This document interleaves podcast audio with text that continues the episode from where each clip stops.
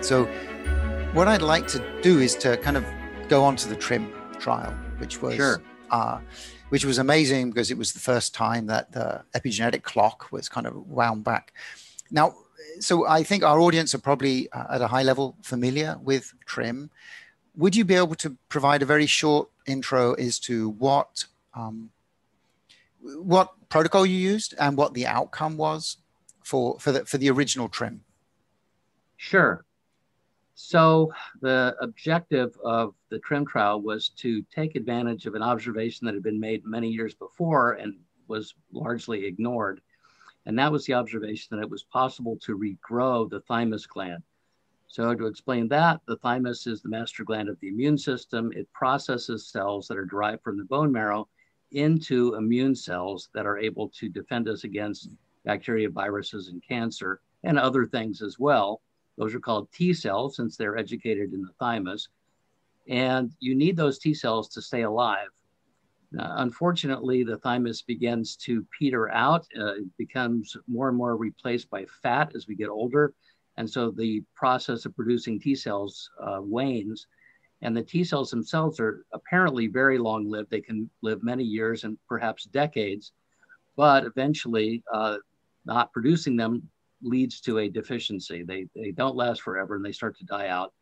Uh, and so, therefore, between the ages of 60 and 80, you lose about 98% of your ability to recognize foreign invaders. And that's the age range in which everybody dies, just, you know, by and large. That, that's, that's when uh, age related mortality really takes off. And I don't think that's a, a coincidence. Uh, we also know that the thymus is linked into other aging processes, including aging processes that affect the brain, the liver, uh, insulin signaling, all kinds of things. So the immune system has great significance beyond just immunity itself. And the idea that you could actually regrow the thymus after it is withered and almost died, and thereby restore immunity was a very appealing idea to me.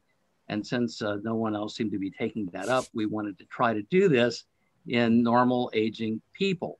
There had been a couple of doctors who had, uh, in desperation, treating uh, HIV AIDS patients whose immune systems were being eaten by the AIDS virus, the HIV virus. Um, they tried using growth hormone to restore immune system function. They had a pretty good degree of success with that, but uh, that's a very small population, and the thymus of those people is different from the thymus of you and me. So it wasn't really clear what would happen in older people.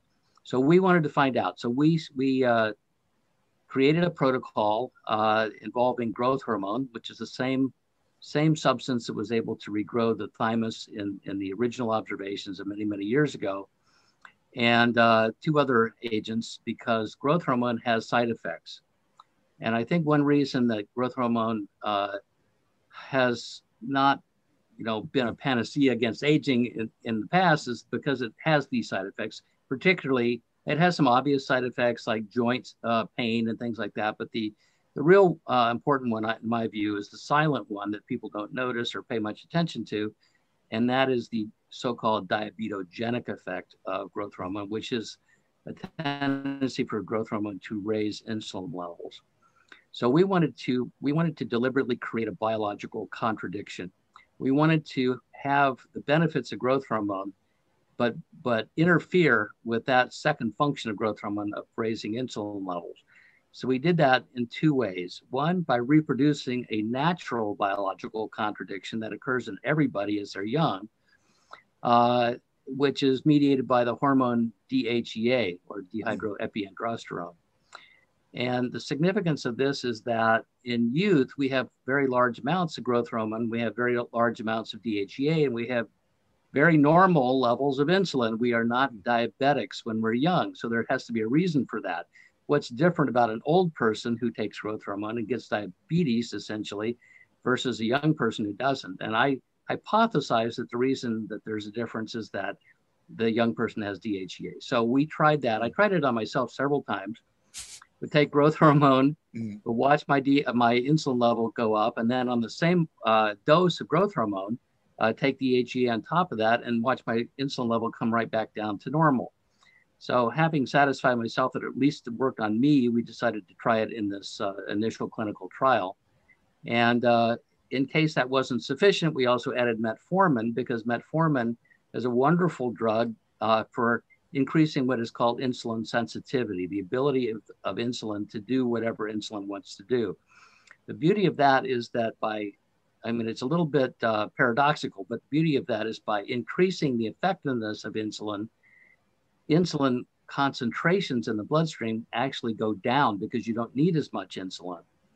So hmm. whatever insulin does, it's bad. You know, it, it may be uh, the uh, the uh, areas of the body that uh, it's not very effective in uh, that that uh, are the source of the problem. So if you increase insulin effectiveness and you lower the concentration in the bloodstream, everything is much better.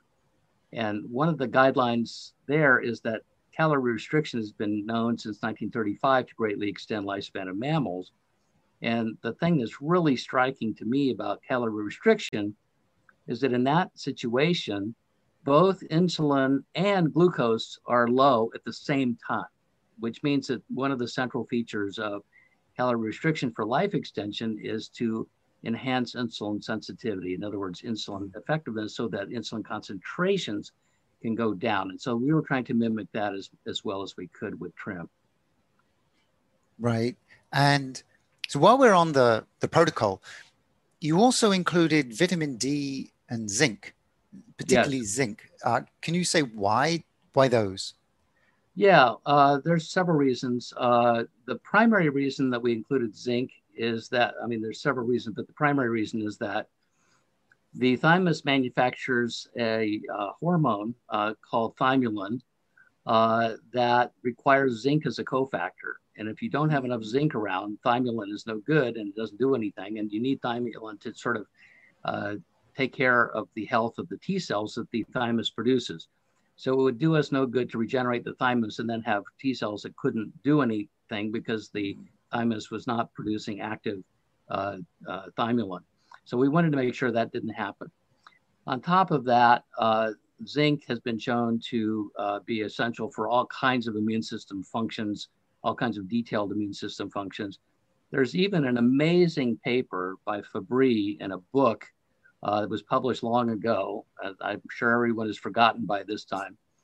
Uh, that showed that you can actually use zinc to regrow the thymus of an old mouse. It's unbelievable.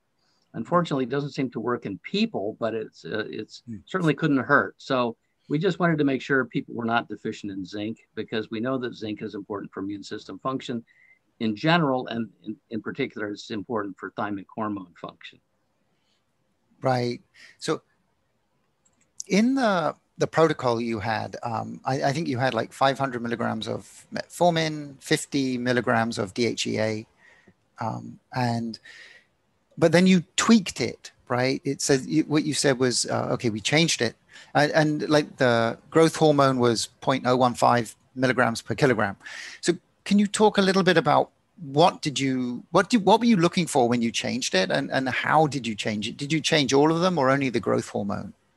We changed everything. Well, we didn't oh. change the zinc or the or the vitamin D. We kept that right. as constant. Uh, but the other three agents we did we did uh, tweak as necessary. So we tweaked the growth hormone uh, to try to optimize uh, IGF-1 levels. So when when uh, so growth hormone, of course, is a natural hormone. It's released from your pituitary. It travels various places in the body, and it and it elaborates uh, the production of IGF-1 and actually a variety of other uh, insulin-like growth factors, which are generally ignored. I think there's at least seven of them. Uh, but the, the one that's uh, uh of current uh, interest is IGF-1, mm. which is manufactured by the liver primarily, but other, other places as well. and um, IGF-1 is sort of a marker of how much growth hormone has been released during the night and throughout the day. So in normal life, your growth hormone goes up in a pulsatile fashion. It kind of spikes up and then comes down. But for some by some magic way, the IGF-1 in your in your body in your bloodstream stays pretty constant throughout the, the, the day. So uh, IGF-1 is a great readout of the essentially uh, of, uh, of growth hormone action and effectiveness. So we use that as a monitor of that.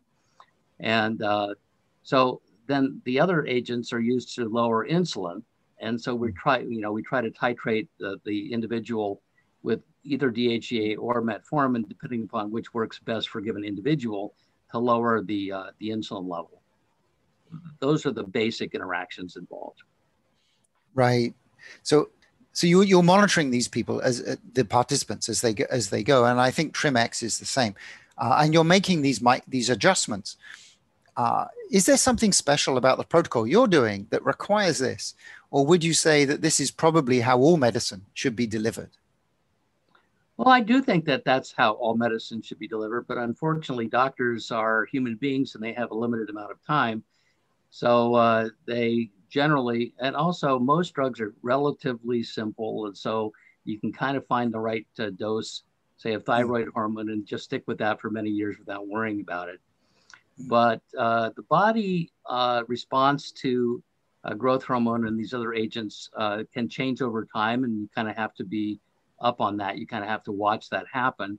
And mm. also, uh, these are pretty profound and powerful medications, and you don't want to just blast somebody with these things all at once. You need to let people adjust and adapt to this slowly and gradually so that everything uh, sort of stays well adjusted. So uh, this is a little bit more intensive than standard medicine, but standard medicine could benefit a little bit more from more, uh, let's say, tailored uh, or individualized, personalized medicine approaches. I hope that you found the video informative. Please do hit the thumbs up button, subscribe to our channel, and hit the bell button for any new video release notifications. Thank you so much for your kind support. I wish you all well and we will speak to you again soon.